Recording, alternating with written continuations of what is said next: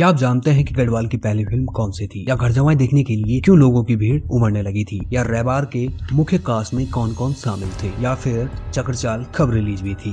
या नेगिता का वो कौन सा गीत था जिसे सबसे अधिक लोकप्रियता मिल रही थी? अगर नहीं जानते तो बने रहिए ऐसे ही इंटरेस्टिंग फैक्ट के लिए। पहली गढ़वाली फ़िल्म जगुआर, चार मई उन्नीस को दिल्ली के मालवंकर ऑडिटोरियम में रिलीज़ की गई थी, जिसे देखने के लिए बड़ी संख्या में लोग वहाँ पहुँचे। इस फ़िल्म के लेखक निर्माता पारस और गौरी से उन्नीस में ही बनाना चाहते थे, लेकिन बजट की कमी के चलते वो ऐसा नहीं कर पाए थे। जगवाल की उस वक्त अनुमानित लागत लगभग साढ़े आठ लाख रूपए बताई जाती है। आप इस फ़िल्म को लेकर लोगों के बीच उत्साह का अनुमान इस बात से लगा सकते हैं कि फ़िल्म के टिकट की कीमत मात्र पाँच रूपए रखी गई थी, लेकिन देखने वालों की इतनी भीड़ थी कि ऑडिटोरियम के बाहर इसे 20 से 100 रुपए तक ब्लैक में बेचा जा रहा था। आप सोच सकते हैं कि फ़िल्म उस वक्त लोगों के लिए कितनी रुचि का विषय रही होगी। वैसे आपको बता दूँ, जगवाल ही उत्तराखंड की भी पहली फ़िल्म थी। इस फ़िल्म में मुख्य किरदार या हीरो की भूमिका में पारेश्वर गौर और रमेश बंदुरिया को देखा गया था, जबकि नायिका की भूमिका में कुसुम बिज थी अगर इस फ़िल्म की कहानी की बात करें तो यह एक युवती इंदु की कहानी के इर्द गिर्द घूमती है। कहानी में वीरों के लिए सात साल का इंतज़ार करना पड़ता है,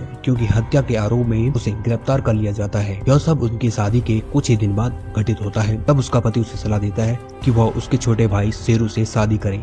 या घर से चले जाएँ, लेकिन वो अपने पति की सलाह को स्वीकार नहीं करती और उसकी प्रतीक्षा करने का फैसला करती है। जगवाल की सफलता के बाद अब उत्तराखंडी फ़िल्म जगत का हौसला बढ़ चुका था, जिसके बाद उन्नीस सौ छियासी तक रैबार और घर जमाई जैसी शानदार फ़िल्में आई। आपको बता दें घर जमाई उत्तराखंड की सबसे लोकप्रिय फ़िल्म मानी जाती है। इसे उत्तराखंड की सोले के नाम से भी जाना जाता है। इस फ़िल्म का निर्देशन विश्वेश्वर दत्त नौटियाल जी ने किया था।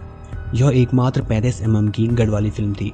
आप इस फ़िल्म की लोकप्रियता के बारे में इस बात से अंदाज़ा लगा सकते हैं कि इसे दिल्ली के संगम सिनेमा हॉल में लगातार उनतीस हफ़्ते तक दिखाया गया था। इस फ़िल्म में मुख्य किरदार में बलराज नेगी और शांति चतुर्वेदी थी। उस वक्त इस फ़िल्म को बनाने में लगभग 35 लाख की लागत आई थी। इस फ़िल्म के सभी गीतों को आज भी बेहद पसंद किया जाता है।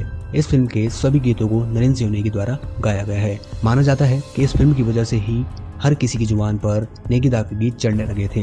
अगर बात करें उत्तराखंड फ़िल्म जगत के सफ़र की तो उन्नीस सौ छियासी का साल उत्तराखंड फ़िल्म जगत के लिए स्वर्णिम साल था। इससे पहले उन्नीस सौ चौरासी में गढ़वाल फ़िल्म के बैनर तले बनी फ़िल्म, कभी दुख, कभी सुख, औसत भी नहीं निकाल पाई थी। फिर वर्ष आया उन्नीस सौ सतासी का, तब कुछ नेपाली डब फ़िल्म प्यारू रूमाल, कौथिक व उदंकार रिलीज़ हुई। लेकिन यह भी कुछ खास नहीं कर पाई। इनमें से केवल कौथिक ही कुछ चल पाई थी। इसके बाद से मानो उत्तराखंड फ़िल्म जगत का किला कमज़ोर सा होने लगा और एक के बाद एक फ़िल्म कुछ खास नहीं कर पा रही थी। फिर 1990 में गुजराती फ़िल्म निर्माता किशन पटेल ने रेबार बनाने का निर्णय लिया, लेकिन ज़बरदस्त प्रचार के बावजूद भी फ़िल्म औंधे मुँह गिर गई।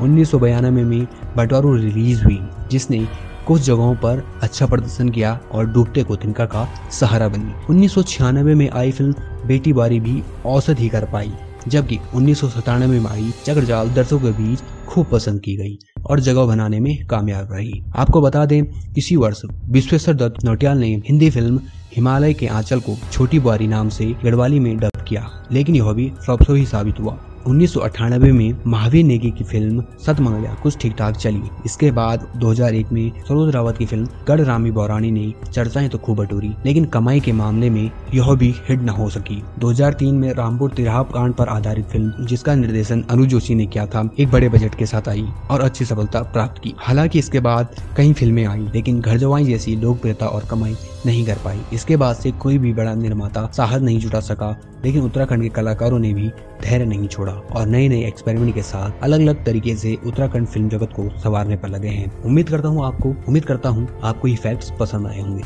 अगर फैक्ट्स पसंद आए हैं तो लाइक शेयर और सब्सक्राइब करना न भूलें।